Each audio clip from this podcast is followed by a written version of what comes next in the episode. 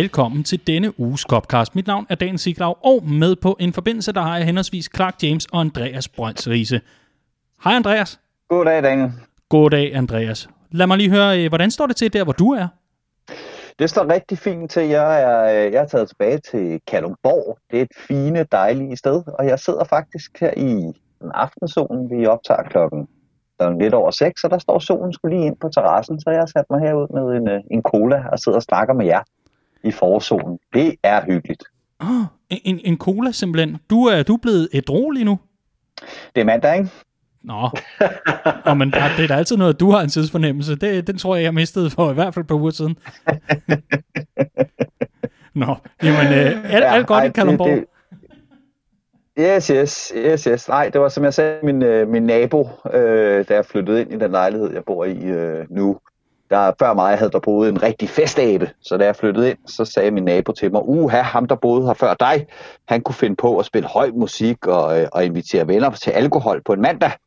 Og så forsikrede jeg hende om, at den slags gjorde jeg kun tirsdag. Udmærket.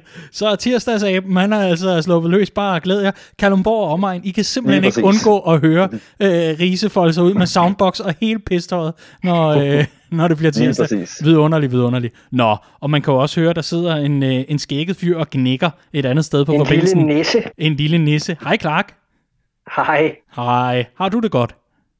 Jeg har det fint. Det er jo ikke meget mere end en halv time siden, at jeg lige... Øh fik bevæget mig lidt udenfor, og lige var over og banke på din dør, Daniel. Det er rigtigt. Så, øh, det er så vi har jo set lidt til hinanden, ja, det har vi. vi har det sidste halve år nærmest. Jamen, øh, det, absolut. Og det var lidt spændende, at du havde simpelthen sådan et, et, et øh, målebånd to meter ude for din krop, således at man ikke var i nærheden af dig. Det var en spændende ja. anordning, du har lavet der. Ja, det er jo, øh, det er jo for at følge Sundhedsstyrelsens anmærkninger, ja. Daniel. Anmærkninger? Ja, men det er jo, det er jo vidunderligt. Det er jo, og det var godt at se dig, og, og sikke meget farve, du har fået. Du er sådan en, der er rigtig sur til dig. Jo, tak. Ja, ja, ja. Jo, jo. Simpelthen, en eksotisk herre. En eksotisk herre med lang skæg. Det er, det er helt fantastisk, og du passer godt ind i bydelen her. Det gør du altså. Glimmerne. Nu skal I høre det her. Vi har, vi har et program, der måske ikke fylder frygtelig meget, men vi skal da gøre vores for at øh, fylde taletiden ud med noget godt.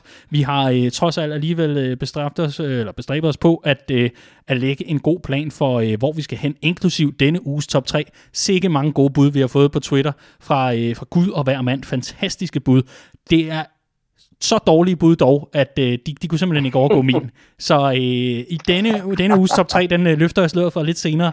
Men øh, vi skal selvfølgelig kort forbi, øh, hvad er situationen, hvilke møder bliver der holdt hvor, øh, der ikke involverer øh, Søren Brostrøm og Kåre Mølbak, men øh, derimod øh, omhandler øh, Premier Leagues tilbagevenden og meget, meget andet. Vi tager lige en kort... Øh, ja, hvad kan man kalde det, en kort øh, døben øh, tåen i vandet, så at sige, eller i hvert fald, vi tager lige temperaturen på, på hele situationen, og så øh, derefter, så rykker vi videre til en vaskeægte fejring af os selv, bedste Mette Frederiksen-stil, det kommer jeg også tilbage til, hvad, hvad det handler om, og så selvfølgelig, som rosin i pølseenden, har jeg glædet mig til at høre jeres bud på denne uges top 3. Men, kort og godt, Andreas, før weekenden, ja. der holdt de simpelthen møde øh, de gode Premier League-mennesker. Hvad fandt de ud af der?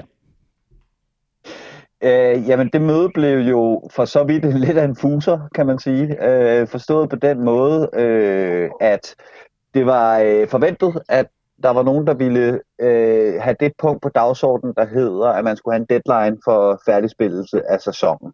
Øh, og der er den 30. juni nævnt som, øh, som, som deadline. Altså der, der skulle efter sine være nogle klubber, der gerne vil have, at man nu begynder at snakke om, hvornår sæsonen senere skal være færdigspillet.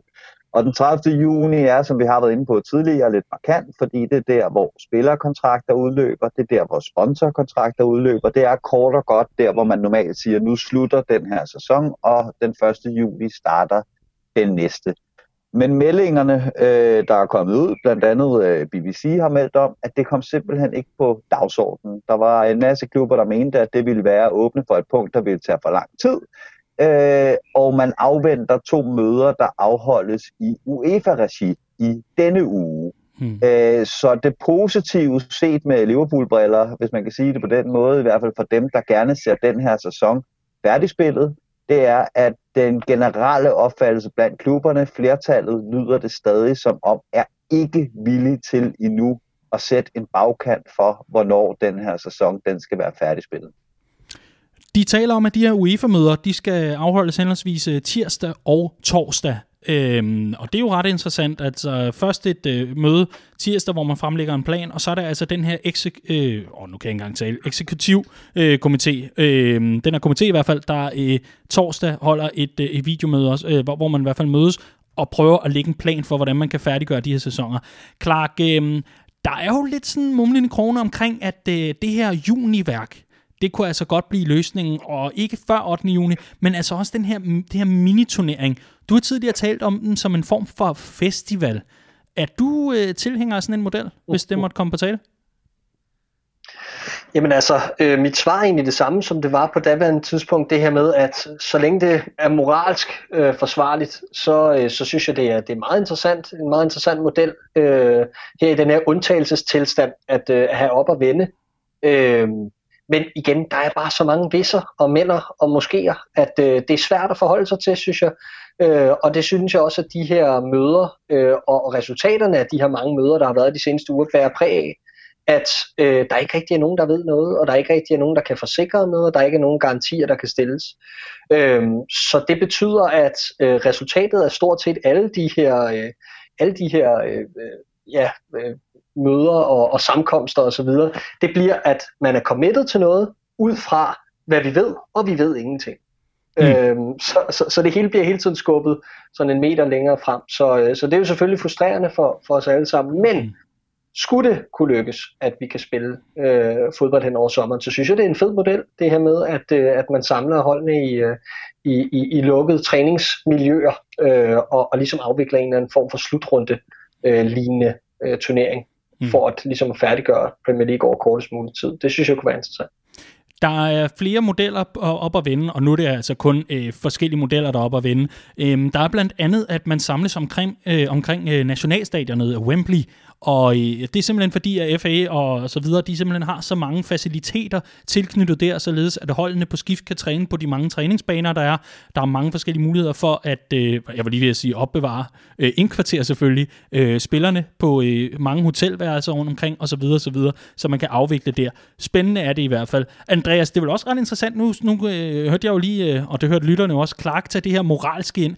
Er det ikke en lille smule, hvad kan man kalde det, paradoxalt at tale om øh, moral i fodboldens moderland, når øh, selv, øh, altså, selv samme land har en premierminister, der udbliver for fem kobramøder, og selv har været respirator, hmm. fordi han øh, insisterede på at give hånd.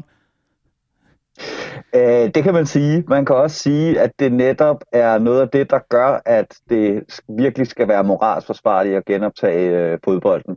Øh, der er mere og mere, der tyder på, at, at England, øh, Storbritannien har været håbløst uforberedt på det her. Der er blevet taget nogle, øh, nogle ret dårlige beslutninger, der gør, at, at virus er, øh, er rimelig udbredt i, i Storbritannien i forhold til, hvad man ser øh, andre steder. Øhm, og det er jo der, hvor det begynder at blive øh, at spidse lidt til, fordi så skal man jo virkelig tænke sig om, hvad det er, man åbner op for. Hvad er egentlig vitale øh, funktioner i samfundet? Hvad er det, der er vigtigt at åbne op for, når, øh, når, når virus er så udbredt, som, som det er? Øh, hvor i Danmark er der jo en del, der tyder på, at, øh, at vi har fået bremset udviklingen rimelig godt, og, øh, og, og så småt kan begynde at, at åbne op igen øh, så, så, så ser det lidt værre ud i, i Storbritannien. Og der er det klart, der er man nødt til at stille sig selv spørgsmålet, er fodbold virkelig så vigtigt, at det skal være en af de ting, man ligesom peger på og siger, det kan vi, det kan vi åbne op for, øh, kontra alle mulige andre ting, der er, der er lukket ned. Øh, ESPN havde en rigtig fin artikel, der, øh, der opremsede, at vi snakker selv uden tilskuere, snakker vi om, at det er omkring 200 mennesker på stadion, der skal være til at afvikle en fodboldkamp, selvom der ikke er tilskuere. Øh, så det er jo ikke bare, det er jo ikke bare øh, 11 spillere på hvert hold, øh, to managers og øh, lidt udskifter og et, og et dommerteam. Der, der, det er mange mennesker, der er på sådan et, et, et fodboldstadion. Så, øh, så det er der, det begynder at, at spidse lidt til, at det virkelig, øh, når alt kommer til alt, øh, fodbold er den, øh, den, den mest vigtige og uvigtige ting i hele verden osv., at det virkelig en af de ting, man skal, øh, man skal åbne op for, når, øh, når samfundet er i så dyb en krise, som, øh, som det her må betegnes som at være. Mm. Det, jeg kom egentlig i tanke om en ting lige nu, mens du, øh, mens du sad og, og, og gemme, altså opremsede, hvem, hvem, hvem der skulle være på stadion og så videre. Hvad med bolddrengene? Hvad gør man? Sætter man uholdende ja, til det? Ja.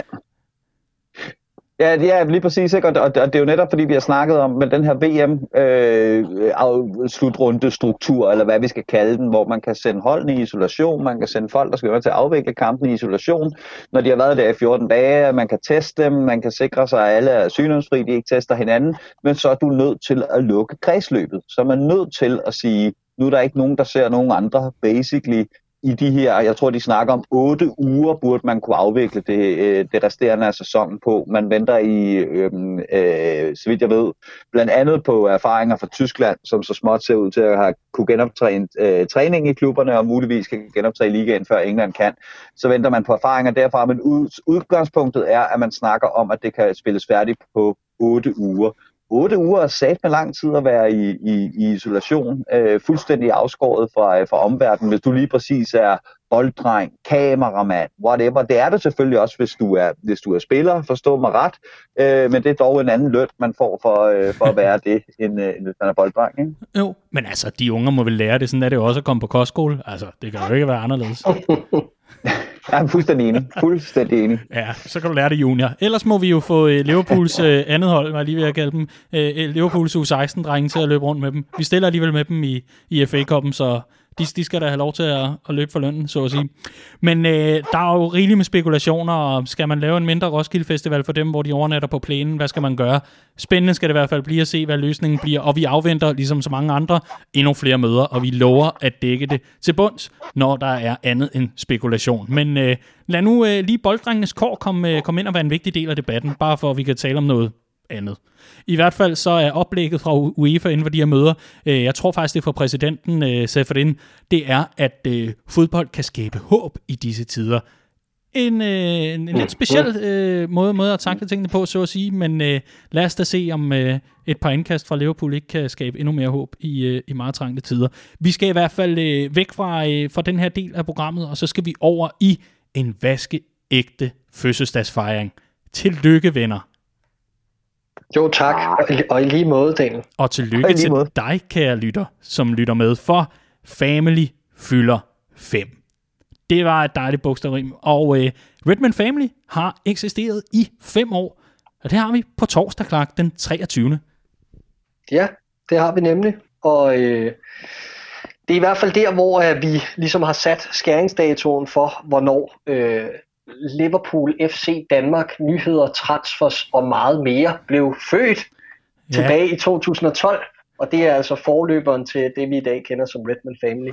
Øhm, og, og den stiftelsesdato er ligesom sat som, som fødselsdato, kan man sige. Mm. Og øh, det, der så skete, var, at man ligesom overgik til øh, et nyt navn i 2015 og en ny struktur, og det var altså her, hvor vi begyndte at at forme fællesskabet på den måde, at vi lavede medlemskaber og fordele og alle de her ting fra, fra 15. Så, så det er altså her, og derfor vi, vi fylder, eller vi siger, at vi fylder fem år her mm. på torsdag. Altså Facebook-siden er 8 år, men sikke mange ture til numerolog, den har været. Hold nu op. Ja, det må man sige. Den er simpelthen været forbi og hed både Yggdrasil ja. og 5000, og hvad jeg skal ellers komme efter. Det har været øh, en, en forrygende og fejende flot rejse. Men, men hvis vi lige skal sætte nogle øh, ord på, og ja, nu går der Mette Frederiksen i den, kan jeg lytte, så du kan bare spole. Jeg, jeg skal nok sige hip i den anden ende, når vi er færdige med det her. Men hvis vi skal prøve at sætte nogle overskrifter på, Clark, øh, i forbindelse med øh, det her fællesskab, Altså, øh, hånden på hjertet, tilbage i 2015, da du sammen med Kenneth Gregersen og Killian Murphy øh, valgte at øh, starte Redman Family som et fællesskab.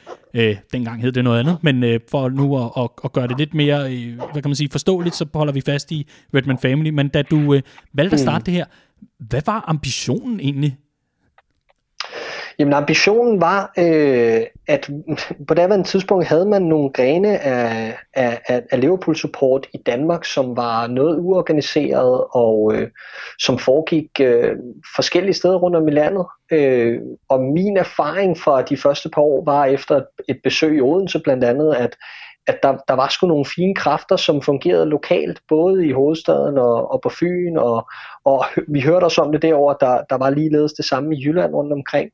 Øh, så ambitionen var jo at samle øh, de her fantastiske øh, frivillige kræfter øh, under samme paraply, så at sige, øh, og bidrage til en, en noget stærkere organisation og et, og et samlet fællesskab, som ligesom i sidste ende skulle, skulle gøre det federe at være Liverpool-fan i Danmark. Øh, Og det har vi forsøgt, forsøgt at gøre med Redman Family, og, øh, og selvom der har været bum på vejen og navneskift og det ene og det andet, og mm. Liverpool har tabt finaler, og der har været, øh, øh, ja, der har været skov i glæderne, så at sige, og masser af lige ved næsten øjeblikke, så synes jeg, man sidder her små fem år senere og har haft en masse fede oplevelser sammen. Øh, både på popperne lokalt, hvor der er blevet, øh, blevet gjort sådan, så der er lavet lokale styregrupper, som fungerer som, som dele af Redman Family, men som, som til daglig fungerer selvstændigt. Øh, og, og ligeledes også, når vi har lavet nationale arrangementer til, til Champions League og Europa League finaler og, og lignende, så, øh, så, så har det i den grad været en fed fællesskabsfølelse og noget, vi glæder os til at bygge videre på, når vi er ude på den anden side af det her.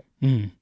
Hvad, hvad har været, øh, hvis, hvis du skal nævne, nu er du selv i, i fuld gang med, med at nævne en masse fede ting, men, men hvis du sådan skal nævne et, et højdepunkt, du må også godt øh, nævne et par bobler i så fald, det er ikke fordi, vi skal lave top 3 over det, men, men, men et højdepunkt for dig i, øh, i den her tid med Family?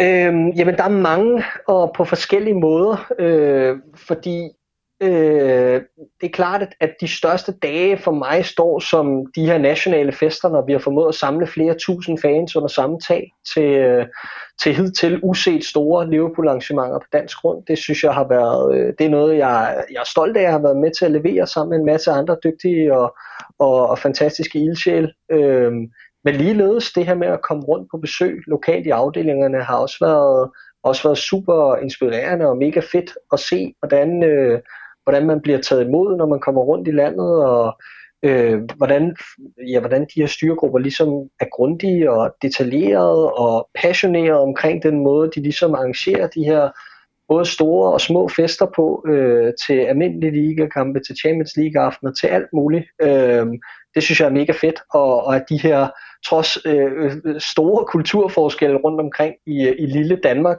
øh, på de forskellige pops og i de forskellige byer, så er der bare sådan en, en rød tråd gennem, at, at man er bare altid velkommen, når Redmond Family holder fest, og det er uanset om det er fra centralt hold eller lokalt. Og det, det er helt sikkert noget, jeg, jeg er super stolt af, at, at vi har været med til at facilitere, og at, at vi har en masse dygtige frivillige, der, øh, der sørger for at holde, holde, ja, øh, holde, holde sig op på i, øh, eller på ugenlig basis. Mm. Det er sgu et meget godt svar. Hvis vi, hvis vi skal prøve at... Øh, tak. Det, jamen, det, vil, det vil jeg da gerne give dig. Og øh, imponerende, at, at du allerede har fået installeret den teleprompter, jeg gav dig. Ja, Skønt. Jeg, jeg, lærer, jeg lærer fra den bedste. hvis, vi skal, hvis vi skal prøve at, øh, at dreje øh, fokus øh, hen på, på noget af det, som Redman Family også er, så er det jo også det redaktionelle.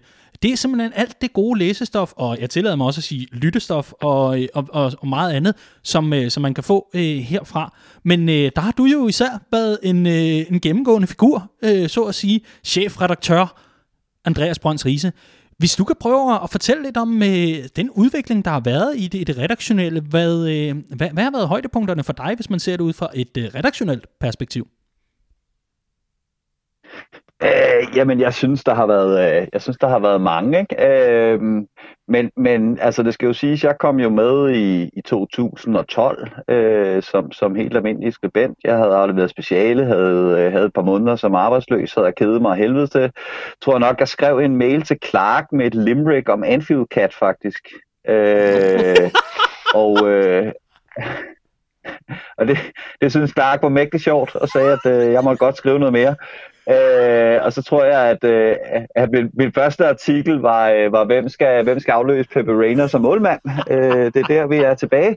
Øh, og så, øh, så på et tidspunkt, så, øh, så, så skulle vi ligesom til at opgradere, og, øh, og, og fællesskabet voksede, og, og Clark havde, havde øh, brug for at bruge sine kræfter anderledes, end at holde styr på det redaktionelle, og spurgte, om jeg havde lyst til det. Og det var klart et højdepunkt, øh, vil jeg sige, øh, at, at få den ære at blive, øh, blive redaktør for foretagendet. Øhm, og så tror jeg faktisk, øh, altså øh, øh, sidste år under øh, øh, indtil til finalen i, øh, i Champions League, der, der satte vi os som mål, at der skulle, øh, der var vi ikke begyndt på nyhedsdækning endnu, øh, sådan for alvor, og der satte vi os som mål, at vi skulle udgive noget hver dag øh, i løbet af den sæson. Og det kom vi i mål med. Jeg kunne gå på scenen der til vores store Champions League øh, arrangement og, øh, og opremse, at vi havde udgivet. Jeg kan sgu ikke huske, hvor mange artikler det var, men det var i hvert fald mere end, end, end en om dagen. Det var, jeg, det var jeg ganske stolt over, at vi kunne, vi kunne øh, løfte til, til de højder, især med den kvalitet, der også bliver, bliver holdt på det. Og så vil jeg sige, at, at noget af det, som, som jeg, jeg også altid ser frem til som et højdepunkt, det er vores, øh, vores årlige skribent kom sammen. Oh, yeah. øhm, for de kan, de kan, de kan sgu lidt det samme, som det kan ude på, på afdelingerne. Ikke? Altså der er øh, vores yngste skribent, er, er, vi fik ham med som 16-årig, han er vel blevet 17 nu, eller, eller 18. Ja. Øh, og så er der sådan nogle, øh, så er der sådan nogle øh, gamle øh, stodder som mig, og der er ovenikøbet nogen, der er endnu ældre end mig, tro det eller hvad. Øh, og når, når vi mødes der, så er det jo fra hele landet. Det er, det er folk af, af alle former for, for uddannelser. Vi er selvfølgelig nogle stykker, der er journalister, øh, der, der, der kan lide at skrive, øh, og som er, kan lide Liverpool, og som har kombineret de to ting med og så er det alle mulige uddannelser, alle steder i landet, alle aldre, og det er bare det her samlende fællesskab, der hedder Liverpool, og passionen for det, der er den drivende faktor, og det er simpelthen så ustyrligt fedt, hver gang vi har de, de fester der, øh, at komme sammen, og det er jo også en slags møder, hvor vi lægger, øh, lægger redaktionelle planer, men som en, med en kodylfest i, i, i enden af det. Mm. Øh, det er et højdepunkt hver gang. Det er det absolut, og det er, det er en, af, en af de dage, kan man sige, på ugen i din opgang, hvor det er tirsdag. ja, lige præcis.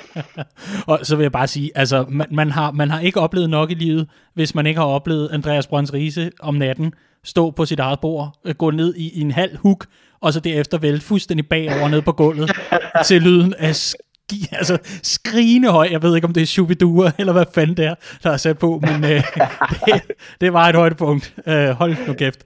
Det er, det er en sand fornøjelse. Jeg ved, ikke, jeg ved simpelthen ikke, hvor den her fake news kommer fra. Men, øh, det ved jeg ikke. Jeg læser jeg bare det op, der står på teleprompteren. Så ja.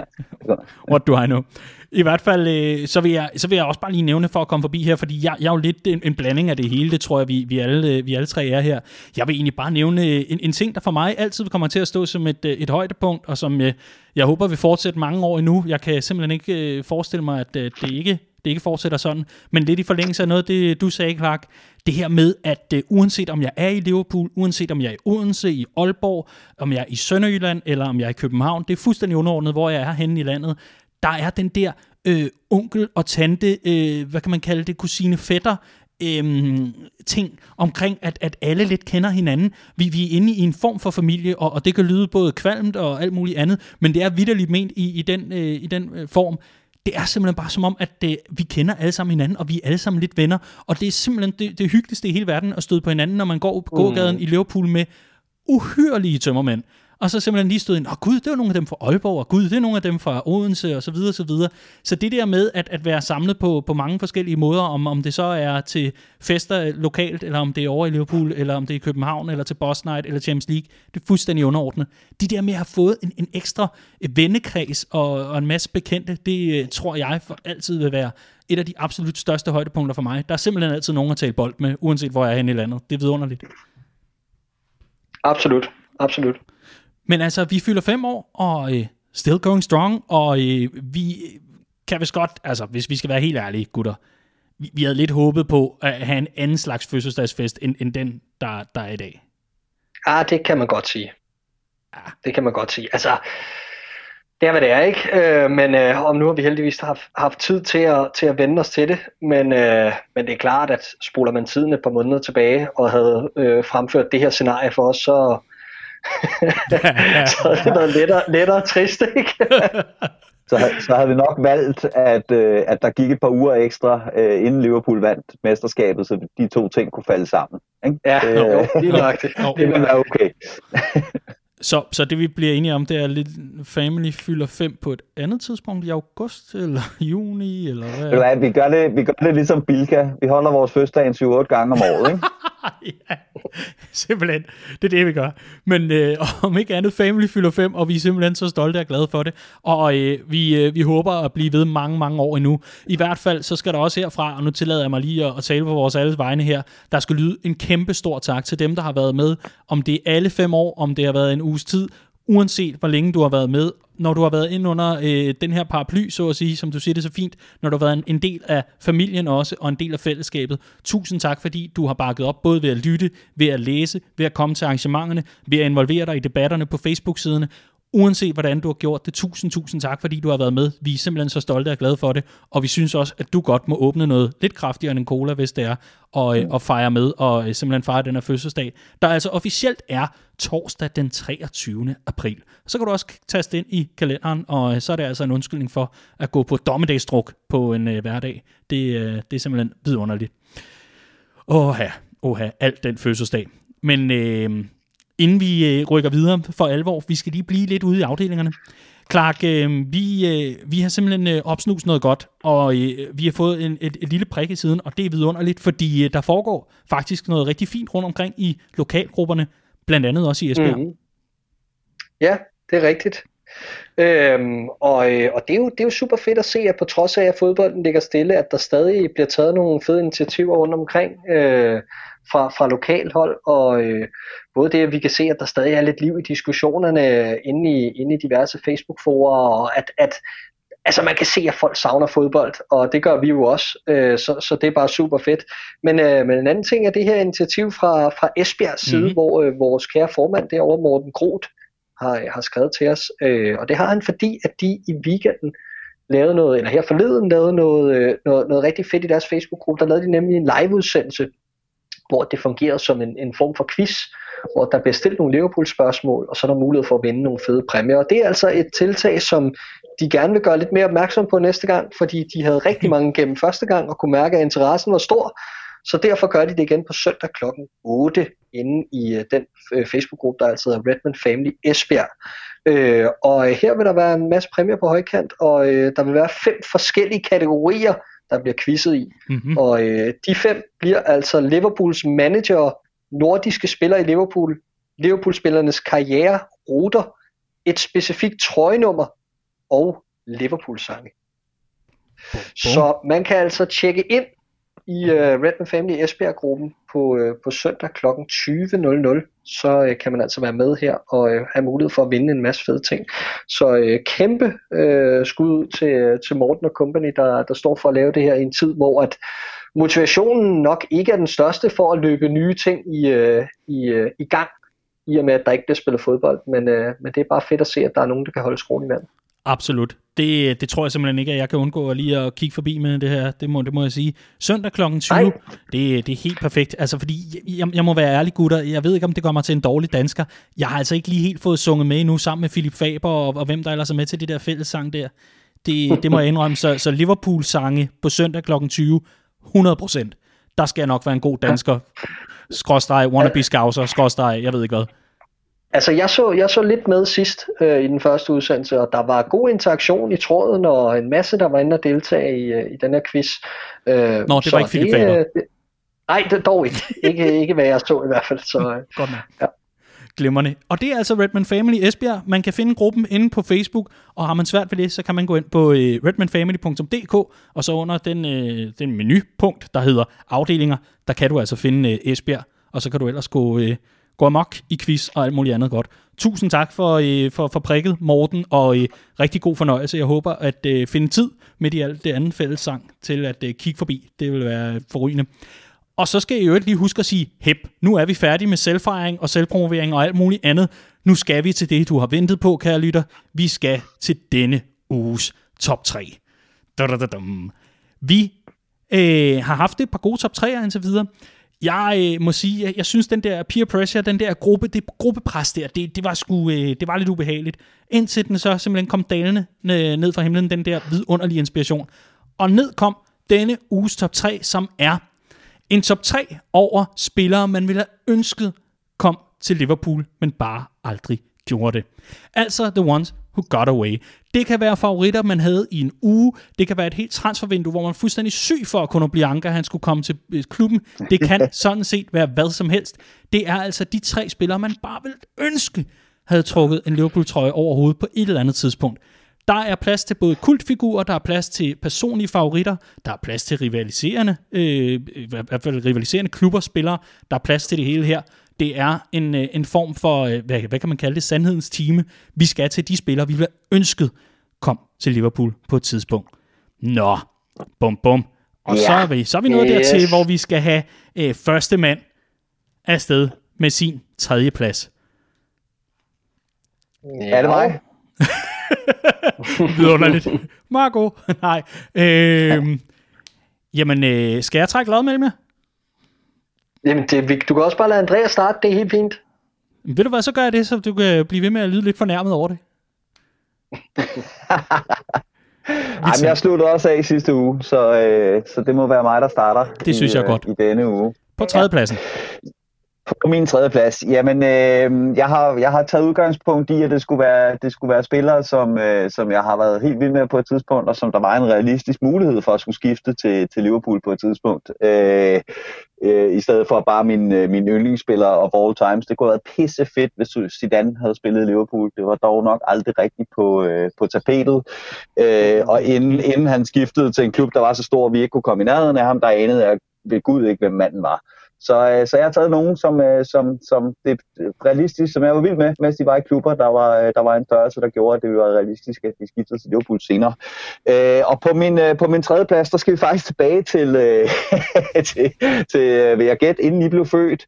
Øh, den første, øh, den første VM-slutrunde, jeg kan huske, altså den første slutrunde, jeg, øh, jeg, jeg kan huske, jeg så øh, blive spillet, det var øh, VM i 90 og det er øh, i dag kendt som den mest røvsyge slutrunde, der nogensinde har været. Den var simpelthen så gabende kedsomlig og ringe.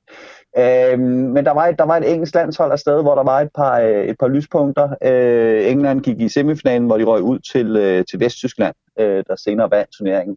Og et af de lyspunkter, han hed, han hed Das Walker, øh, central øh, forsvarsspiller, der spillede i Nottingham Forest, var, havde lært at spille fodbold af, af Clough øh, der.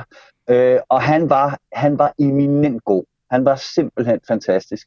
Øh, hurtig, forudseende, elegant øh, type øh, som, som øh, centerforsvarer på det tidspunkt. Det var jo, det var italienernes storhedstid, Baresi med øh, Maldini osv. Øh, han, han kunne hamle op med dem. Øh, og der sker jo så det, at han spiller i, i Nottingham Forest øh, i, øh, i, i, i de år, hvor England er udelukket fra europæisk fodbold på grund af Heysel-katastrofen. Der har han sin, sin bedste øh, år, og får så desværre ikke lov til at spille med i, i Europa. Skifter så til Sampdoria i 92-93 sæsonen, hvor Sven Jørgen Eriksson er manager. Sampdoria har været i Champions League-finalen i 92. Øh, og det bliver et lorteophold. Øh, han bliver brugt forkert på bakken og, og så videre, og han skal tilbage til England i 93.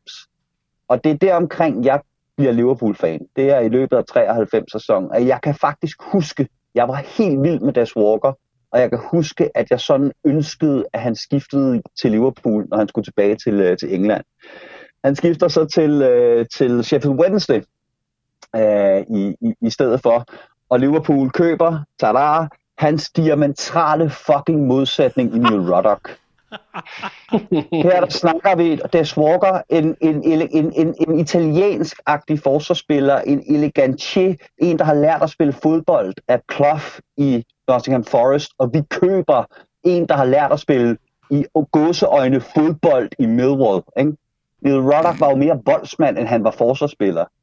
Øh, så, så de næste mange år der, hvor vi havde Neil Ruddock rendende rundt, der, der kiggede jeg sgu, skæde jeg skulle lidt misundeligt til ham der, Des Walker, der rendte rundt i Sheffield Wednesday. Og det blev aldrig helt godt. Han, han var klart deres bedste spiller. Han blev også årets spiller nogle gange. Men det blev aldrig lige så godt, som det, som det havde været i Nottingham Forest. Og jeg er bare sikker på, at havde han skiftet til Liverpool, så havde det været noget, noget fuldstændig andet.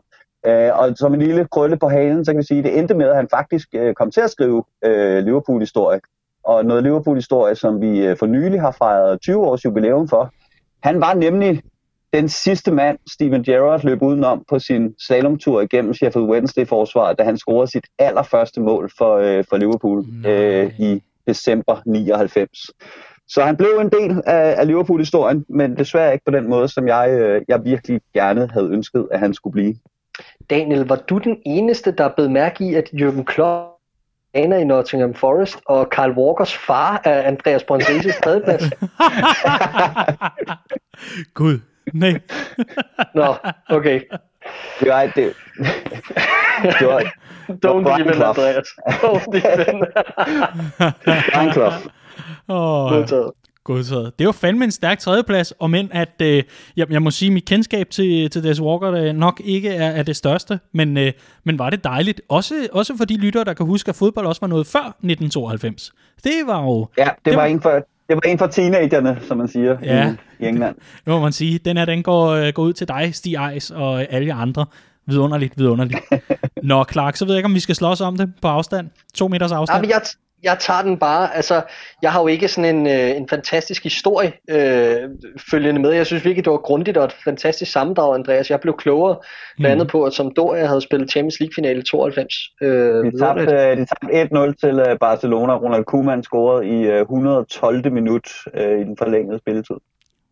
Uh. Jamen, øh, der hans, kan man bare se, der blev jeg altså endnu klogere. Ja. Så, øh, så ja, på den måde fantastisk, men, men jeg har ikke noget, der ligesom kan, kan hamle op med det.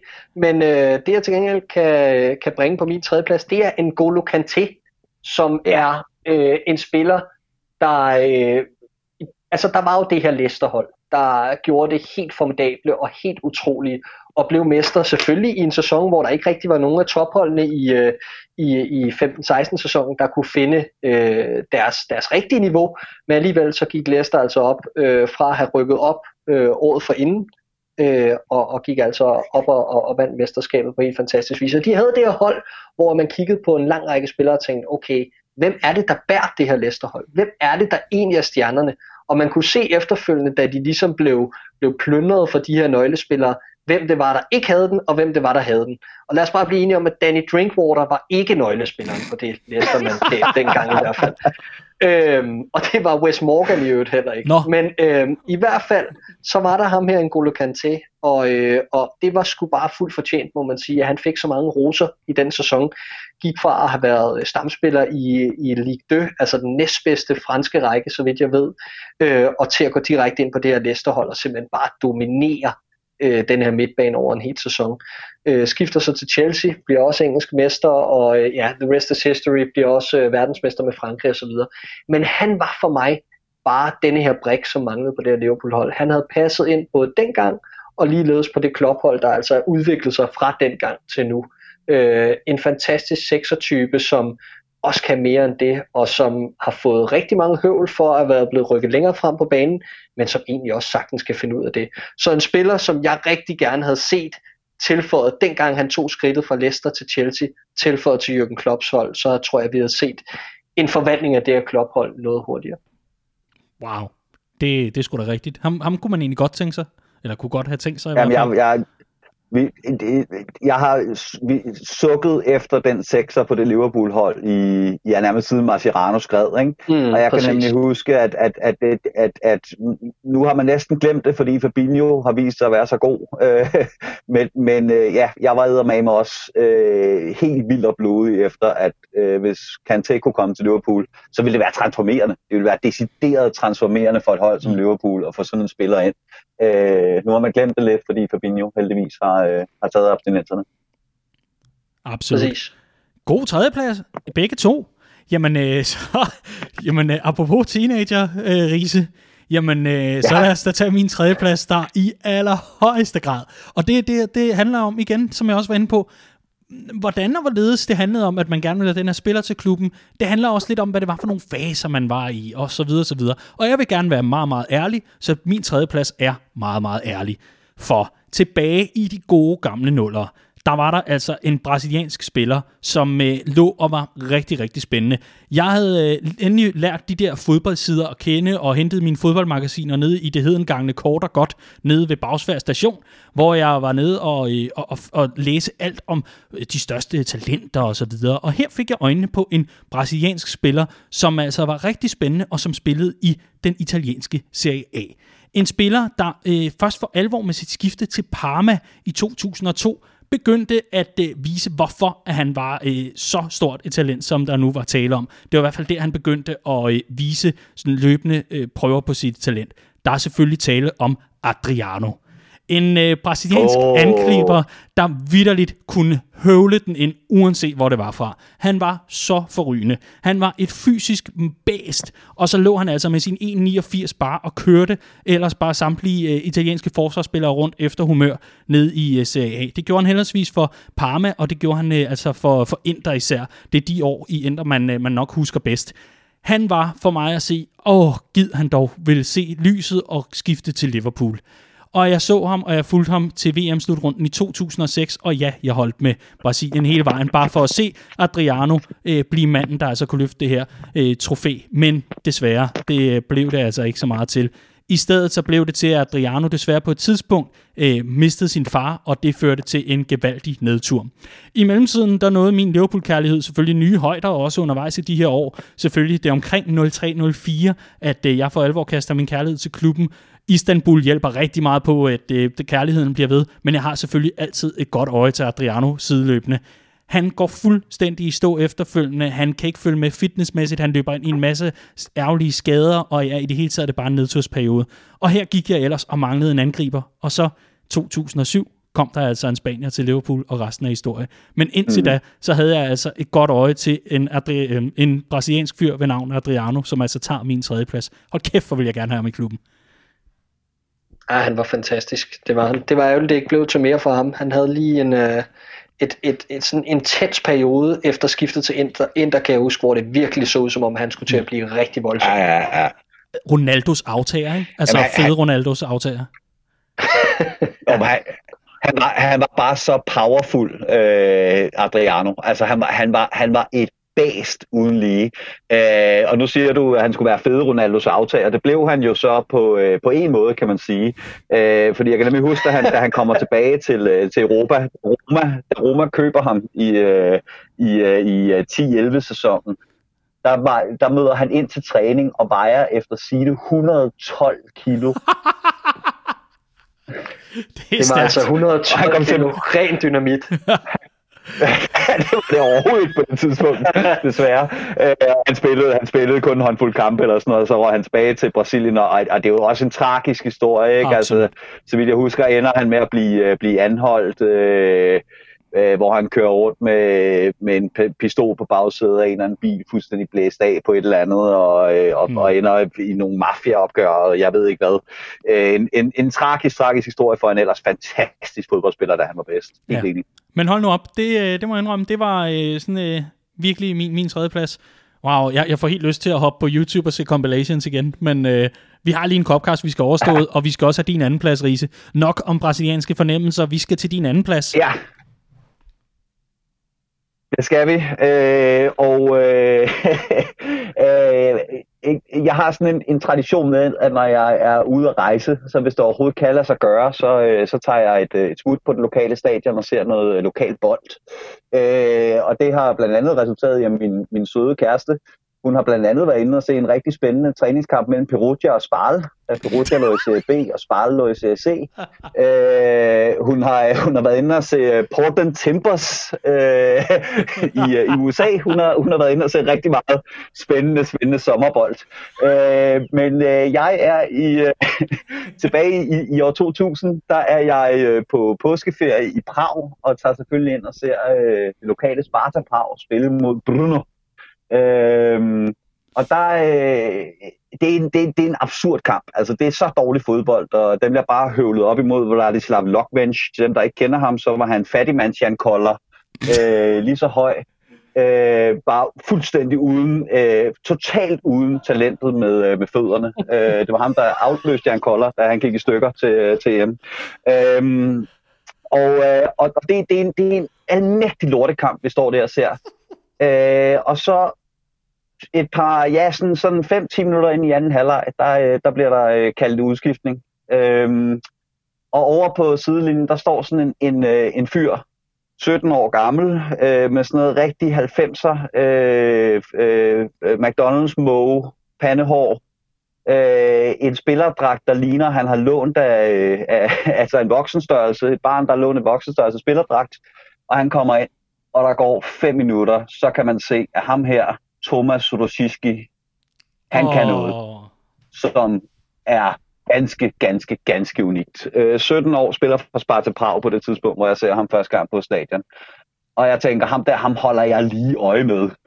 Øh, og, øh, og så skifter han jo så til Borussia Dortmund, og der, der, der havde jeg sådan overvejet, kunne, kunne det være noget for Liverpool, men alligevel var jeg også lidt, altså kom on, du har set ham i en, i en halv kamp for Sparta Prag, øh, øh, godt halvfuld i en, i en påskeferie.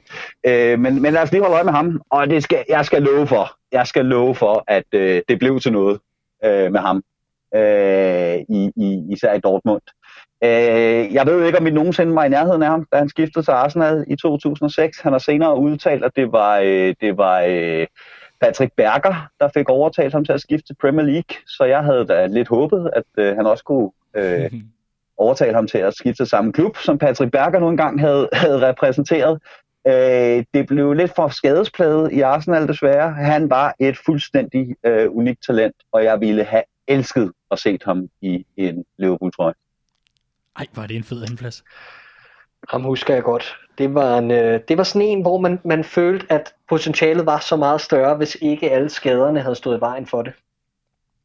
Både ja, Dortmund ja, helt sikkert. Men, helt sikkert. Men, øh, men nåede alligevel op på en, øh, en små 400 kampe i løbet af sin, sin karriere. Ikke? Mm. Øhm, og øh, ja, jamen det, jeg, jeg er med på, at det er lidt romantisk, også i forhold til, at, at, at det blev så skadespladet, da han så endelig kom til England, og han måske ikke var bygget til det, til det engelske spil. Men, øh, men, men hold kæft en spiller, ham var jeg, ham var jeg vild med. Interessant, interessant. Ja, det må man sige. Det var en, det var en, en god andenplads, Riese. Det, det synes jeg. Det var det, og, og skønt med, øh, med igen lidt fuldemandsrise. Knap så ædrolig. Prag. Det er underligt. Jeg, jeg kan godt lide det. Jamen, jeg kan rigtig godt, godt lide det. Clark, vi skal uh, til din Ej, anden plads. fantastisk. ja, vi skal til din anden plads. Lad os se, om uh, den er ædrolig, eller om den er risisk. Hvad har du til os? Ja, Jamen altså, vi bevæger os lidt ind på et uh, territorium, hvor der faktisk har været noget om snakken i forhold til den her spiller og Liverpool. For dem, der husker tiden under Rafa Benitez, så var det jo en tid, som var præget rigtig meget af en masse rygter i forhold til spillere, der øh, skulle ind i Liverpool. Og denne her sådan succesrate på de her rygter var ofte rigtig lav.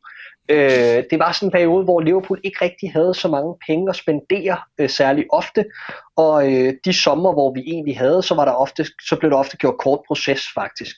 Øh, men rigtig meget af tiden gik med at linke mange af de samme spillere til Liverpool år efter år efter år.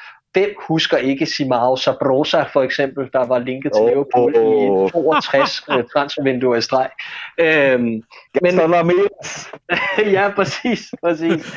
Men, men ikke desto mindre, så, øh, så er det dog ikke øh, nogle af de to, der er, der, er, øh, ja, der er min anden plads. Det er en anden offensiv spiller, som endte i Premier League, og øh, som faktisk stadig spiller der den dag i dag. Øh, det er nemlig øh, en tidligere Valencia-spiller, øh, nemlig spanske David Silva, øh, som i flere transfervinduer også var en af dem her, der gik igen mm. på, øh, på rygtebørsen, og som angiveligt var rigtig tæt på at blive, øh, blive Liverpool-spiller, øh, da Rafa Benitez i 2007 øh, skulle øh, opgradere, og igen i, øh, i, i 2009, hvis ikke jeg husker helt forkert. Øh, nej, det er rigtigt, det er i 2008, han skifter. Det var i 2007, hvor den toppede. Glem hvad jeg sagde. Men ikke desto mindre, så var det en spiller, som var en del af et utrolig spændende Valencia-hold, hvor øh, også øh, Juan Mata og David Villa og, og flere andre spændende, som var i gang med et stort generationsskifte i Valencia efter et par spændende øh, år i slut 90'erne og start 0'erne. Øh, og et hold, som Benitez også selv havde været, været inde over at forme, inden han, inden han kom til Liverpool. Så en spiller, jeg virkelig havde håbet, skulle ind og, og, og fodre Fernando Torres op foran og og ligesom øh, bidrage til en, til en spændende, ja, til en spændende overrække i Liverpool under Benitez. Men øh, det lod ikke rigtigt til, at pengene var til det, og han fik ikke rigtig den her støtte på transfermarkedet Benitez til for alvor at kunne lave det her push. Øh, en anden spiller, der også var linket i den her periode, var jo Dani Alves, som man også har hørt om.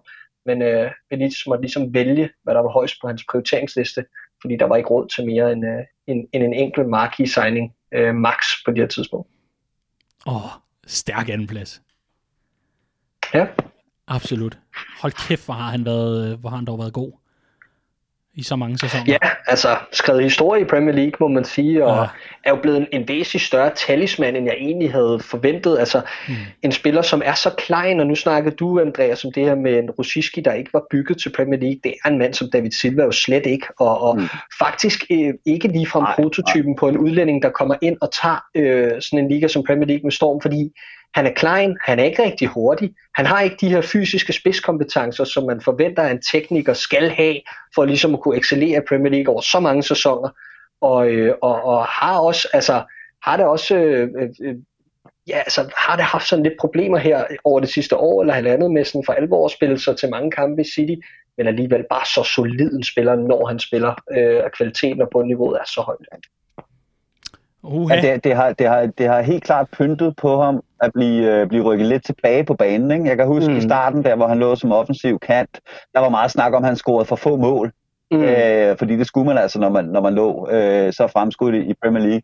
Det, det, det er sådan de seneste år, det er sådan for alvor har klikket for ham. Ikke? Men, men han er en af de der spillere, hvor jeg kan huske, da, da Spanien var, var på toppen øh, og vandt øh, EM og, og VM, de startede altid med ham fordi han var simpelthen så god, at, at han, du kan ikke sætte David Silva på bænken. Mm. På landsholdet var oftest bedst, når de tog ham ud. Altså, det, det, det, der var for mange teknikere. Der var både ham og, øh, og Xavi og Iniesta og så videre, og du kunne bare ikke udlade David Silva, men de var faktisk bedst, når han ikke var med. Men inden for de sidste her, som du siger, Clarkson, øh, de sidste 2-3-4 år, der er, han, der er han blevet talisman. Altså, det er decideret mm. talisman. Øh, og, og, og, og, og altså Premier League-legende, helt klart. Jeg, jeg er helt enig. Og når man kigger så er han altså op over de der 120 øh, landskampe mm. øh, for et land som Spanien. Ikke? Altså, det, det, det, det, det kom snigende. Der var lige en var en periode, hvor man sådan var lidt bange for, at det ikke helt skulle, skulle klikke for ham, men, men lige pludselig så stod han der altså på, på den absolute verdenstop, og der har han bare været virkelig, virkelig, virkelig længe. Imponerende spiller. Absolut. Yes. Glimrende andenplads. Jamen, øh, så øh, tager vi et, øh, ja, lad mig bare sige det som det er, vi tager et smut tilbage til Italien. For i Italien, der finder vi min andenplads. En spiller, der øh, på mange måder, må man sige, øh, virkelig åbnede mit syn for, hvad fodbold også kan være. En, øh, en spiller, der øh, gennem hele sin karriere altid på en eller anden måde har formået at få det der prædikat af gentleman af noget lidt mere fint, noget lidt mere fornemt og en ren elegance i, jamen altså, som det flød det ud af støvlerne på ham. Der er selvfølgelig tale om Andrea Pirlo.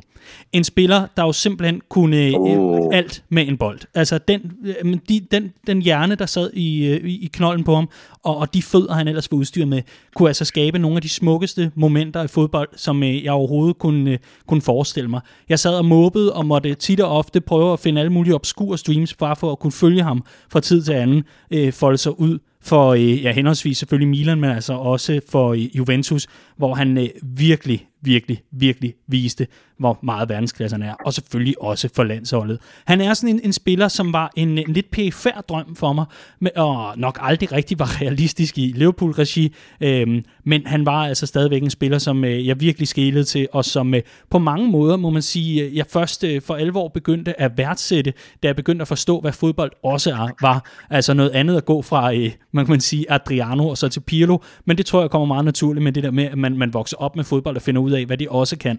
Han var øh, manden med, med nogle af de, af de øh, vildeste ting, jeg har set nogen gøre med en bold, og så var han samtidig også øh, elegance og ro, og han, han var en form for stilikon, og lidt den der med, jamen om ikke andet, så vil jeg da sørge for, at min skjorte er lige så ren og pæn, som den Pirlo har på.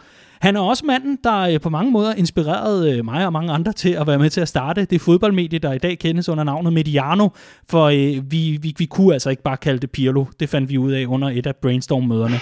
Men øh, i mange år så gik øh, Studie 1 øh, i en lille, øh, et lille værelse på en lejlighed på Nørrebro, gik Studie 1 altså under navnet Pirlos Hule, og der sad jeg og lavede mange timers podcast i Mediano-regi, og øh, det gjorde jeg altså med et billede af Andrea Pirlo foran mig på bordet, fordi sådan kunne det, altså, det kunne ikke være meget anderledes. Andrea Pirlo er selvfølgelig min anden plads. Tusind tak for alle oplevelserne, Andrea, og øh, han vil altså stadigvæk være, øh, være en af de der gentlemen, som øh, har det der James, Bond, øh, James Bond-esk over sig, øh, i min bog i hvert fald. Kæmpe anden plads herfra. Kæft, hvor jeg savner Pirlo. Fedt. Ja, Ja, jamen, ja. jamen helt enig, helt enig Daniel, en, en, en vanvittig spiller. Jeg kan faktisk huske, at han brød igennem i, øh, i Brescia øh, i sin tid Ej, som angriber. Øh, kom, til ind, kom til Inter, viste sig at være fuldstændig håbløst ineffektiv foran kassen, og så tænkte de, der kan vi ikke bruge til noget, og så skiftede de ham videre. Så blev han lige pludselig ret god i, øh, i Milan, og så er han en af de der spillere, hvor jeg bare elsker det der med, at de et eller andet sted i Milan tænkte, du at være for gammel, vi skal bygge noget nyt op, vi lader dig gå gratis, og så tager han bare til Juventus og vinder fire Scudettoer i streg og siger, hvad så, den gamle kan nu, ikke? Øh, altså han, øh, han, han, er, han er fuldstændig, øh, jeg er enig, en, øh, en, af, en af, altså sammen med, sammen med Sabi Alonso er han nok øh, den mest elegante playmaker, øh, den største hjerne, jeg har set øh, på, en, øh, på en midtbane i min tid som fodboldfan. Ja, og hans, hans selvbiografi fra i år, nu skal jeg passe på, om det er 11 eller 14, øh, en af de, de, en af de år, I think, therefore I play, oversat til engelsk. Det øh, synes jeg indkapsler mig også meget godt. Ja, ja. Jeg, jeg kan huske, at jeg købte det, bogen. Det, det, han fortæller, det, ja. det der, hvor han fortæller, at, at man, kan, man, man ret simpelt øh, kunne, øh, kunne gøre Gattuso så vred, at han ødelagde døre og hamrede gafler ned i lårene på folk. og, det, og det kommer ikke bag på nogen. Nej. Ja, præcis. Det, det, det, er ikke, det, det, det er ikke fordi, man er overrasket over, at Pirlo Nej. er den kloge, der, der sådan bare med ord kan opgejle Gattuso, der har cirka fire år, han kan. han går fuldstændig bag styrke, ikke? Det er fremragende. Åh, oh, ja. Åh, oh, vidunderligt. Skønt. Jamen, øh, andenplads, nu skal vi til det. The one that got away. Altså, væk med alt det der overflødige fedt. Vi skal til den spiller, hvor I har tænkt, åh, oh, gid du dog spillede for mit elskede Liverpool. Og vi tager selvfølgelig dig først, Andreas. Din absolute førsteplads. Ja, yeah. Yes. Der, hvor man, øh, man en gang imellem, de der gennembrud, der kommer ud af, af ingenting, øh, det, er, øh, det bliver sjældnere og sjældnere i de her øh, dage, hvor der er så meget fodbold, og alle kan være hjemmescout på, øh, på YouTube, det hele bliver vist i fjernsynet. Men i gamle dage, der var det jo gerne til slutrunderne, at der lige pludselig dukkede sådan en ny funklende stjerne op på fodboldens himmel. Og nogle gange så viste de sig at være langtidsholdbare, andre gange så viste de sig at være Jeremina. Øhm, og vi skal til, øh, vi skal til øh, EM 96, hvor ud af øh, det blå, der dukker et tjekkisk landshold op fra bag øh, jerntæppet, skulle jeg til at sige. Hmm. Der var så mange fede spillere på det hold. Jeg kunne nævne øh, Karl Poporski øh, som en af dem. Øh, han lavede så øh, tragisk vis sit, sit livs største fejltagelse og skiftet til United. Men den spiller, vi skal have fat i, er et, et, min yndlingsspiller, der ikke har spillet i Liverpool gennem tiderne nogensinde, nemlig Pavel Nedved. Den 96 slutrunde, der brød han bare igennem med lyn og torden. Der var ingen, der rigtig havde hørt om ham, før han spillede i, øh, i Sparta Prag på, øh, på det tidspunkt. Og, øh, og der, der, der jeg, åh, jeg tækkede og bad alt, hvad jeg, øh, hvad jeg kunne læse på til, der fandtes af guder i, øh, i, i verdens religionshistorien, til om ikke den mand kunne skifte til øh, Liverpool.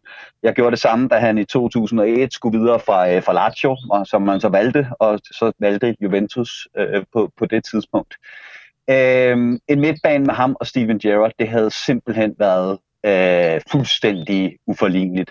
Øh, jeg øh, siger altid, at jeg i med den tid, jeg har været fodboldfan, der har jeg set masser af spillere, der driblede bedre end nettet. Jeg har set masser af spillere, der taklede bedre end nettet. Jeg har set masser af spillere, der afleverede bedre end nettet. Jeg har set masser af spillere, der afsluttede bedre end nettet. Jeg har ikke set nogen, der var så god til alle tingene på samme tid. Øh, vanvittigt klog, intelligent fodboldspiller, der kunne spille et hav af positioner lag, kunne lægge op, kunne drible, kunne afslutte, og han kunne gøre det med, øh, med, med begge ben. Øh, der er folk, der mener, at hans øh, Ballon d'Or, det var sådan en honorary award. De er simpelthen dumme i nakken. Pavel Nedved er øh, den mest komplette fodboldspiller i, øh, i europæisk fodbolds øh, historie de sidste øh, 20 år. Og det vil jeg gerne øh, stå ved til min, øh, til min dødsdag. Og jeg er så bitter og ked af. Den eneste svaghed, den eneste finger, man kan sætte på den mand og hans karriere, det er, at han aldrig skiftede til Liverpool. Åh, oh, en ode, der simpelthen stinker af kærlighed, Riese. Hold nu kæft. Hvor er det vidunderligt. Min, min, min allerførste, min allerførste e-mail, Daniel, Ja. Den blev oprettet i 1997. og den hed supernetved hotmail.com. yes. Hvor er det klasse. Ja. Hold kæft, mand.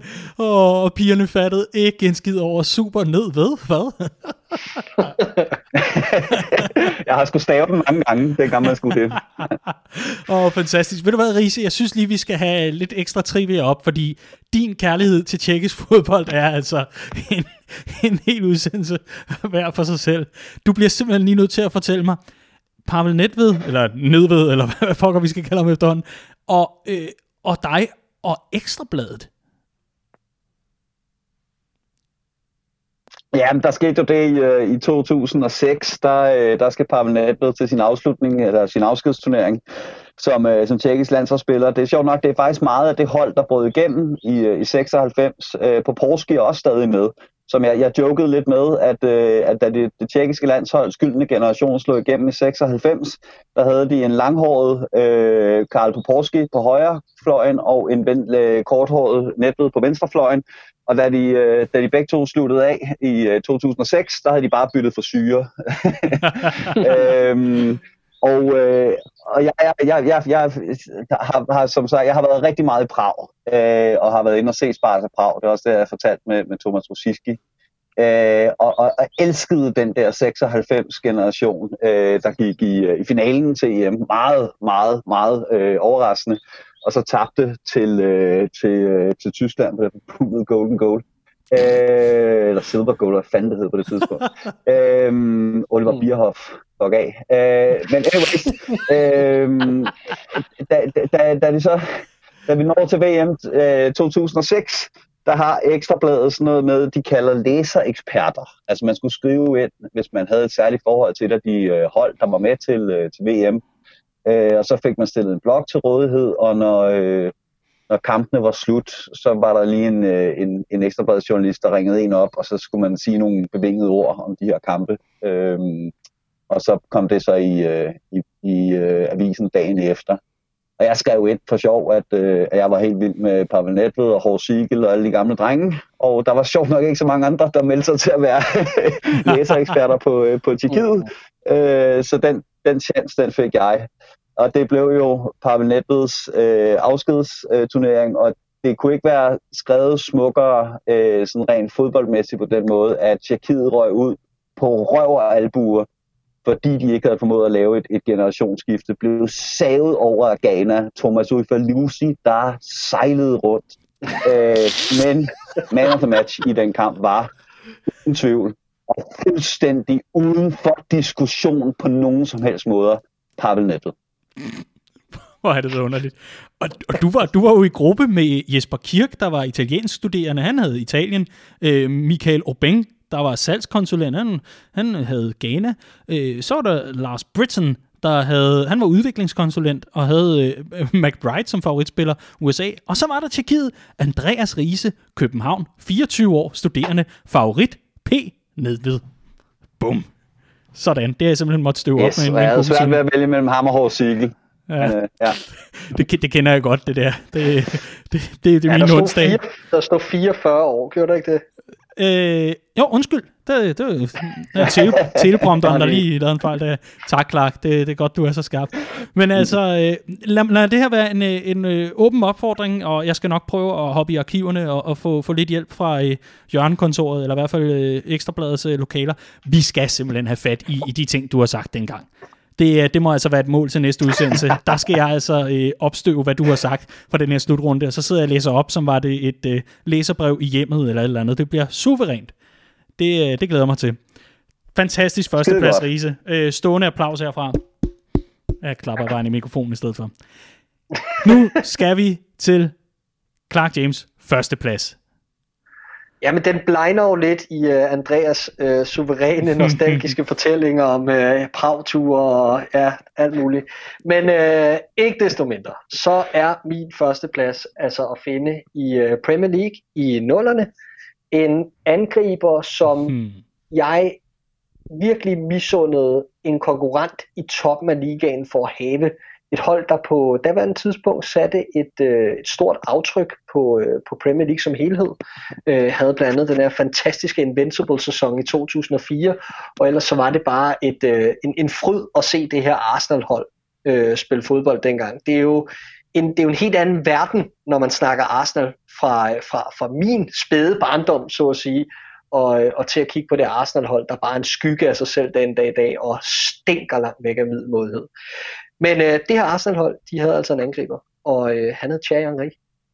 Og øh, der er ikke nogen spiller, øh, jeg har ønsket sådan øh, mere realistisk øh, i, i Liverpool-trøjen end Thierry Henry. Og det kan lyde sindssygt realistisk, fordi Arsenal var så sindssygt godt kørende dengang. Men jeg kan umuligt have været den eneste, der sad og kiggede på Henri og hørte hans udtalelser dengang omkring Liverpool, og der var bare en eller anden fløt, der var lidt svær at definere mellem de to parter. Øh, og jeg er overbevist om, at hvis Thierry øh, skulle vælge en anden klub end Liverpool, og jeg mener faktisk også, at han er citeret for det i sin tid, eller en anden klub end Arsenal i, øh, i England, så skulle det være Liverpool.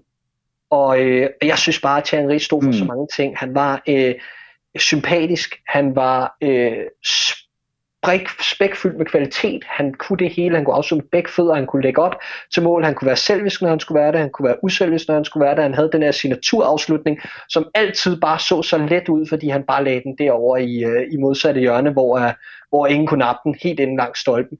Øh, og så kan jeg huske, at jeg sad og så en kamp med Thierry en gang, hvor han splittede ind derad i Champions League på udebane i, øh, i en 5-1 sejr på, på San Siro, hvis ikke jeg husker helt galt. Øh, så Thierry for mig mm, mm. Øh, var bare sådan et, et, en, en barndomshelt, uden at jeg egentlig havde nogen relation til hverken Arsenal eller, eller, eller Frankrig, eller, eller nogle af de hold, han ligesom repræsenterede. Jeg synes bare, han var en vidunderlig fodboldspiller, og så satte han bare suverænt mange rekorder, blev øh, topscorer i, øh, i, i Premier League fire gange, og øh, sidder stadig på rekorden for, øh, for flest assists i, øh, i, i, i en enkelt sæson i Premier League med 20 styks.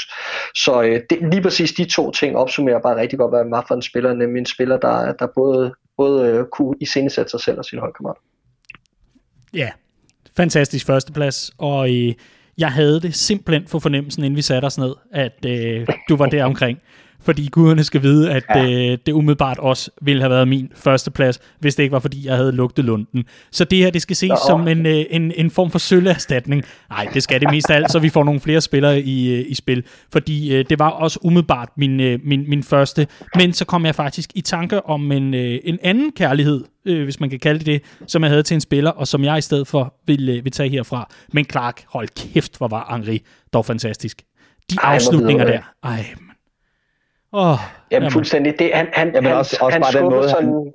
Ja, sorry, Andreas, du kører bare. Ja, den, den måde, han, øh, han kom fra, øh, fra Monaco, så vidt jeg husker, til Juventus, og, mm. og var egentlig et okay talent, men slog aldrig rigtigt til. Øh, og så kommer han bare til, til Arsenal under, øh, under Wengers øh, vinger, og det samme med, med Vira, som han henter til fra, øh, fra Milan, som sådan et, et stort talent, men som ikke rigtig har, har fået gennembruddet. Og så den måde, som vi rap, øh, eller undskyld, Wenger bruger, øh, bruger Henri på en, øh, på en anden måde, end de ligesom har brugt ham, øh, spildt ham på fløjen i Juventus.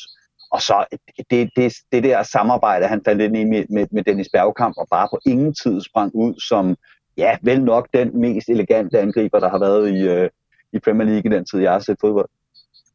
Ja. Jamen, altså fantastisk. Han skubbede simpelthen bare rammerne for det der med, hvad, hvad, hvad man kunne, og sådan fantasien havde ingen grænser med Henri. Det, de der mål, han, han, han, man stadig ser sådan gengivet i Premier League. Jeg tror det er mod United en gang, hvor han, hvor han tager den sådan op med, han på første berøring tager den sådan op i luften med ryggen mod mål, dæber den op og chipper ja. den over Bartes. Kan det ikke passe? Andreas, du må lige uh, gengive, jo. om jeg er helt jo, væk. Jo, jo, jo. Uh, men men, men ja, bare, sådan nogle, bare sådan nogle kasser der. Uh, og der er også et, et mål, hvor han simpelthen tør røv i Jamie Carragher på Anfield. altså, fuldstændig lækker Jamie Carragher ude på sidelinjen, så han ellers bare kan hoppe ud efter en ristet med brød, ikke? Og, øh, og så bare køre ned, mod, køre ned mod kassen fra en spidsvinkel og lægger den lige præcis mm. derover, hvor alle ved, at han lægger den over, ikke? Og, og det var bare sådan nogle ting, Henri kunne i en tid, hvor at det mere var King Rush. Det var mere indlæg ind til en stor targetman, mm. ikke? Og, og det, var, det var småt med denne her, den her sådan total fodbold, de her tekniske øh, detaljer, og, og det stod Arsenal jo som helhed for. Han havde nogle fantastiske teknikere omkring sig, Robert Pires blandt andet, ikke? Og, og, og rigtig mange dygtige offensivspillere i de år også. Øh, Dennis Bergkamp den anden nok lidt mere, øh, lidt mere din tid, Andreas. Mm. og, øh, og altså, mm. der, der var bare en masse omkring det her Arsenal-hold, som, som havde en masse tryllestøv, men Henri, han var bare han var, han var centrum af det her, som jeg så. Åh oh, ja. Men mit, et af mine yndlingsstats fra Premier League nogensinde, Clark, mm-hmm. det er, at Ashley Young har lagt flere assists til John Carew, end Bergkamp har til Henri. ja, det er også helt grotesk. det er så typisk dig at finde sådan noget lort, altså. For helvede. Simpelthen. Åh, oh, hold kæft. En derail. Nu har vi lige siddet og hyldet manden, og så kommer vi bare sådan noget lort. Hold kæft, mand. Nå, men det kan jo ikke være anderledes. For pokker.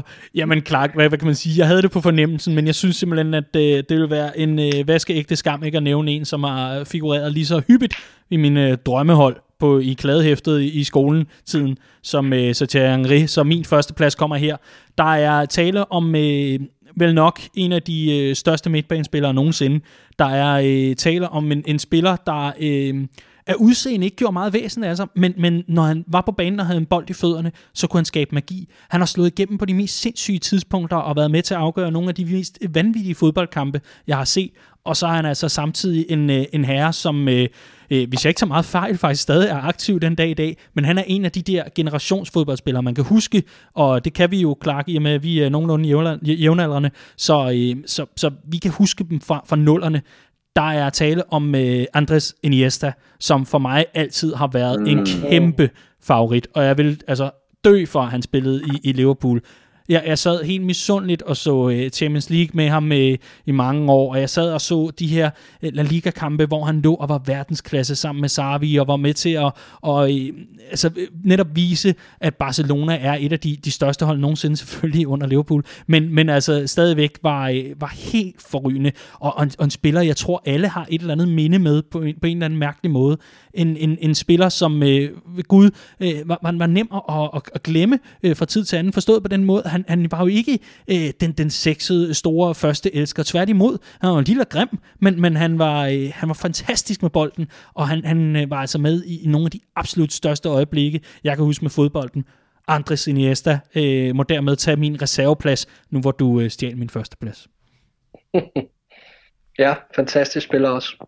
Ja. Og, øh, jamen, og endnu, endnu en spiller, der har sat et stort aftryk på fodboldhistorien, ikke? var en del af det her suveræne spanske landshold op gennem, øh, op gennem nullerne, der, der ryddede det hele, og det samme med det her Pep Guardiola Barca-mandskab, og, og, og bare en spiller, der lidt af David Silva også har holdt et, et fuldstændig fantastisk højt niveau internationalt, på trods af at mangle de her sådan spidskompetencer, man forventer af en moderne offensiv spiller, øh, der skal holde i mange år, ligesom har enten en, en fantastisk gennembrudstyrke eller en, eller en vidunderlig hurtighed. Han kunne sagtens sætte øh, folk med bolden, Andres Iniesta, i den grad, især øh, på, på sine lidt yngre dage, men, øh, men han formåede bare ligesom at tilpasse sig i en lidt dybere mm. rolle, øh, som årene gik, og øh, ja, fornøjelse for det. Ja, hold nu op. Riese, kan du også huske, da han brød igennem i Brescia, eller? en joke. Nej, men jeg kan, jeg, jeg kan faktisk huske, at han i, øh, i starten af sin, sin Barcelona-karriere var meget skadet, og han var sådan en kæmpe talent, men, men der var noget, der tydede på, at der var noget, der ikke rigtig fungerede i forhold til, øh, til hans krop, så at sige. Øh, han måske ikke rigtig var lavet til, til, til topfodbold. Øh, og så fandt han på en eller anden måde sin, øh, sin, sin rolle på det her hold, har jo spillet absurd mange, øh, absurd mange kampe for, for Barcelona. Og han er også min, øh, altså da, øh, at hvis vi kigger på de, på, på de sidste 10 år, efter nettet stoppet karrieren, så vil jeg også sige, at øh, bortset fra, øh, fra Liverpool-spillere, så er det klart også øh, Andres Iniesta, jeg som regel peger på, hvis jeg skal pege på min, øh, på min yndlingsspillere gennem de sidste 10 år, der ikke har været i Liverpool. Mm. Men hold nu op sikken spiller. Vi, øh, jeg, jeg synes, vi, vi godt nok øh, talt længe og passioneret om, øh, om de spillere, der aldrig kom til klubben. Velkommen til lidt, lidt modsat podcast, må man sige. Men, øh, men, men øh, hvis vi skal alligevel lige forbi, øh, hvis, hvis, I har, øh, hvis I har et par øh, bobler, I ganske hurtigt lige kan sige, dem her, de var altså tæt på at bryde igennem på listen, eller, eller, eller andet, så synes jeg, det ville være en skam ikke lige at få, øh, ja, hvad, hvad kan man kalde det, bundsavle med. Jamen altså, jeg, jeg har fire styks, Hold nu kæft, så bliver du nødt til at lytte med hurtigt. Ja, men jeg, jeg lader dem stå uden beskrivelse. Okay. Øh, Sergio Aguero, øh, Nabil Fekir, Henrik Mkhitaryan, da han var i Dortmund, og Carlos Tevez, mm. da han spillede hos Manchester United. Bum, bum. Ja. Og, og alle sammen spillere, der faktisk blev linket til klubben, så ikke bare et eller andet fantasispil i en gammel FIFA-gemmer eller FM. Det, øh, det, det, det var seriøse drømme omkring, øh, omkring alle fire på, på, på de givende tidspunkter. Ja, man hold nu op, mand. Det, det er ja, også nogle... jamen, øh, jeg, har, øh, jeg har to. Ja. Gør. Ja, jeg har to, to øh, som, øh, som, som jeg lige hurtigt vil, vil smide ind. Og den ene, det er, det er Aguero. Øh, en mand, der for, for et par år siden, så vidt jeg husker, var ude og sige noget om, at han hvis, må nok lidt godt kunne lide øh, Liverpool, og det måske havde været tæt på, at de havde været interesseret på et tidspunkt. Øh, og der, der var mange sådan links til Torres, kan man sige. Ikke? Altså, øh, hent, at, at Atletico Madrid, øh, ung striker, øh, tog, øh, tog afsted til, til England, og det kunne sgu det så godt have været Liverpool. Det, det, det, det er jeg overvist om øh, hvis Liverpool havde haft øh, lidt flere penge. Øh, timingen havde været lidt, øh, lidt anderledes. Øh, og et, et fuldstændig fantastisk spiller, og, og noget af det, jeg synes, der er vildt ved ham, det er også han, hans enorme loyalitet. Ikke? Altså, han er stadigvæk i Manchester City, på trods af, at de, de ikke har... Øh, været i nærhed af at opfylde den drøm, han har om at vinde Champions League. Det er ikke et øjeblik i, i, i tvivl om, og han kommer næppe til det. Øh, og og det, det, det, det, det synes jeg er vildt. Øh, så har jeg en, øh, et, også en, som det næsten gør ondt at sige, ikke? Øh, men, øh, men han hedder, han hedder Edwin van der Sar, øh, fordi det skal, det skal ved Gud siges, at øh, i den tid, jeg har været Liverpool-fan, der har øh, målmandshøjdepunkterne været få. Øh, jeg kan mere eller mindre kun pege på... Øh, på, øh, på Reina, og så øh, Allison, der står derinde nu. Øh, og der var ham her, den her, den her øh, hollænder, øh, der bare stille og roligt øh, opnåede 130 landskampe og, øh, og 600 klubkampe. Øh, en evigt stabil presence, og jeg havde, at han var så god for United, øh, som, som han var. Og der var altså også nogle, der var nogle muligheder for, øh, for at hente ham. Ikke? Han floppede Juventus, hvor han tog til fucking Fulham. Ikke? Altså, der kunne, der kunne Liverpool lige så godt have, have slået til der. Øhm, og det var, det var, det var i, i den der tid, hvor man bare så det ene, øh, Vesterfeldt og, øh, og hvem der nu ellers var igennem øh, Liverpool, Dudek, selvom han selvfølgelig havde en, en okay 05-sæson. Øh, men, men ustabilitet var bare øh, et gennemgående tema på målmandsposten i, øh, i rigtig mange år, øh, hvor jeg har været Liverpool-fan. Og der, øh, der kunne man godt savne en mand som, øh, som, som, fandt sig, Sara, som er epitomet på det modsatte af ustabilitet. Åh oh, ja.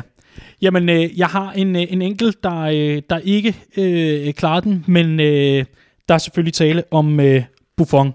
En, øh, en keeper, der på mange måder var med til at, øh, jamen, og, og stadigvæk, må man sige, har... Øh, har vist det der med, at øh, klasse fornægter sig ikke. Altså det der med, uanset hvor, hvor gammel han er, så er der bare stadigvæk de der glimt af, af verdensklasse i ham, og han har på mange måder jo bare været en, en, en form for, øh, for klippe i, øh, i, jeg ved ikke hvor mange år. Altså, jeg, han er jo for fanden, han, han har været der altid. Altså, det, det, det er næsten ligesom øh, Queen Elizabeth, det er i hvert fald sådan, jeg har det. Altså, han, han har været der altid og, og han har næsten gået i, i parallelklasse med, jeg ved ikke, hvad han hedder, Tollermanden eller et eller andet.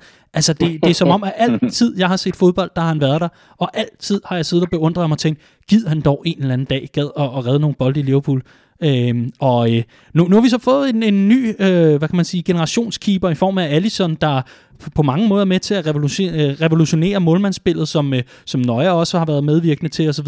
Men jeg kan bare huske Buffon, han var altid, altså i og med, man jo starter ofte et drømmehold fra bunden, han var altid den første og sikre. Øh, så var der lige et par perioder, hvor Casillas så så okay ud, men det var altid Buffon, der løb med den. Der var altså en, en kærlighed til, til en keeper, der, og altid har været verdensklasse, men øh, som altså ikke klarede kottet her, fordi øh, min teenage-romance øh, med Adriano, den var trods alt stærkere. hmm. og, øh, jamen altså, og inden vi lukker fuldstændig af for, for alt det her, så vil jeg bare sige, jeg vil sindssygt gerne prøve at, øh, at øh, lægge op til øh, i øh, jamen, øh, rundt omkring på sociale medier hos os. Vi vil sindssygt gerne høre jeres øh, bud på top 3 uh, The Ones Who Got Away, eller drømmespillere, og det må gerne være øh, uh, kultspillere, eller en, en uges vanvid, hvor man tænkte, Niklas Bentner, det bliver der bare mægtigt, eller hvad pokker det nu måtte være. Man er mere end velkommen til at byde ind på henholdsvis Twitter og Facebook, efter vi har lagt udsendelsen ud, så skal jeg nok prøve at sørge for, at uh, der er et sted, hvor vi kan mødes til det her, men uh, ellers så bare smid mig sted og tag os gerne Redman Family på Twitter, hvis det er der, man er, og i Facebook, ellers giv den gas i kommentarfeltene under, så vil vi sindssygt gerne høre de her top 3'er. Jeg synes, det var enormt interessant at høre jeres, om end at nogen stjal min første plads. Men nok om det. Vi, øh, vi hyggede os rigtig meget, og der var meget tjekkisk, og især øl på menuen her, kunne jeg mærke. Så øh, vidunderligt, vidunderligt, vidunderligt. Og øh, så er det jo simpelthen kommet til, øh, hvis tur er det så, til at lave en tredjeplads? Eller hvis det er tredjeplads, Jamen- godmorgen. Top 3? Jamen, jeg tror, det er min tur, så jeg må jo lige gå i tænkeren mm-hmm. og, øh, og finde et, et, et godt emne til, til næste udsendelse. Det lyder jeg nok gøre. godt. Det lyder vidunderligt. Og øh, det har også været helt vidunderligt at høre om øh, tjekkiske romancer og meget andet. Og øh, ja, jeg, jeg tror efterhånden, vi er nået dertil, hvor vi må, må kalde denne uges Copcast for, øh, for færdig. I hvert fald øh, så er, er fuglefløjten, den har været øh, konsistent gennem hele udsendelsen, Riese. Det har været en fornøjelse lige at høre, at der også findes natur stadigvæk, trods alt. En fornøjelse at have dig med. Ja, ja. Jamen i lige måde, og jeg, øh, jeg ved godt, at, øh, at lyden kan godt være noget tid om at komme fra Kalundborg til, til København, så der har været lidt forsinkelse. Det beklager jeg både over for jer og for, for lytterne, der har måttet trækkes med det. Men øh, vi, øh, jeg, jeg, jeg satser på at øh, stjæle naboens internet næste gang, eller et eller andet. Vi skal nok finde noget. Ja, du kan jo give ham en øl, så Ja, Udmærket. Og så skal der selvfølgelig også øh, lyde en tak til, øh, til dig, Clark. Fornøjelse. Dejlig top 3, du også havde med i dag. Og øh, ja, tillykke med fødselsdagen også. Jamen, og i lige måde til det hele dagen. Det var, det var skønt. Det var nemlig rigtig, rigtig skønt. Andreas Brøns Riese, Clark James, mit navn er Dan Siglaug. Det her det er Copcast. Tusind tak, fordi du lytter med, selv i disse coronatider. Du er mere end velkommen til at skrive til os. Det kan du gøre ind på Facebook, det kan du gøre på Twitter. Søg efter Redman Family, så finder du os nok i den anden ende. Det her, det var denne uges Copcast. Rigtig stort tillykke til dig også med de fem år i Redman Family. Vi høres ved i næste uge.